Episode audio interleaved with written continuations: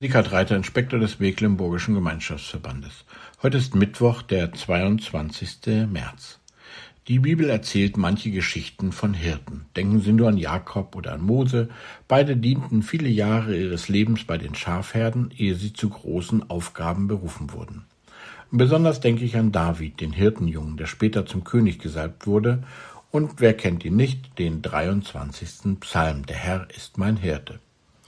Ich weiß natürlich, dass das Bild des Hirten heute oft allzu idyllisch, vielleicht sogar etwas kitschig wirkt, oder dass es nach Abhängigkeit klingt. Einer weiß, wo es lang geht, die anderen trotten brav hinterher. Aber worauf zielt denn dieses Bild?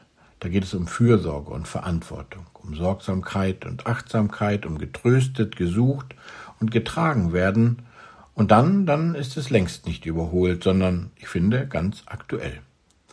Doch es geht eben nicht nur oder es gibt nicht nur gute Hirten, sondern auch genügend andere, die ihrer Aufgabe nicht gerecht werden. Die Losung für heute macht das zum Thema. Weil die Hirten keine wirklichen Hirten sind, übernimmt Gott selbst diese Aufgabe. Ich will das Verlorene wieder suchen und das Verirrte zurückbringen und das Verwundete verbinden und das Schwache stärken, sagt Gott.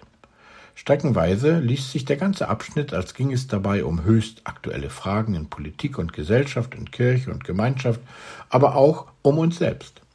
Weil die Hirten, die Verantwortlichen, versagt haben, tut Gott selbst alles, was ein guter Hirte tun muss. Er stärkt die Schwachen, er verbindet die Verletzten, er bringt die Verirrten wieder zurück, Untreue Hirten mögen ihre Herde im Stich lassen und nur an sich selbst und ihre Pfründe, Ansehen, Parteipolitik und Ämter denken, Gott aber nimmt sich der Menschen an und überlässt sie nicht einfach sich selbst.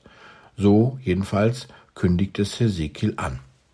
Aber nun können wir einwenden, klingt das nicht so schön, um wahr zu sein, dass Gott selbst dem Missbrauch des Hirtenamtes sein Ende bereitet? Wann und wo geschieht das denn schon? Dürfen sie nicht die schlechten Hirten im Gegenteil immer weitermachen und niemand fällt ihnen in den Arm, auch wenn vieles, was sie tun, nicht gut ist? Ich möchte an eine andere biblische Geschichte erinnern, an die Geschichte Jesu. Da wird wahr, was Hesekiel ankündigt. Da erfahren wir, wie Gott selbst zum guten Hirten der Menschen wird.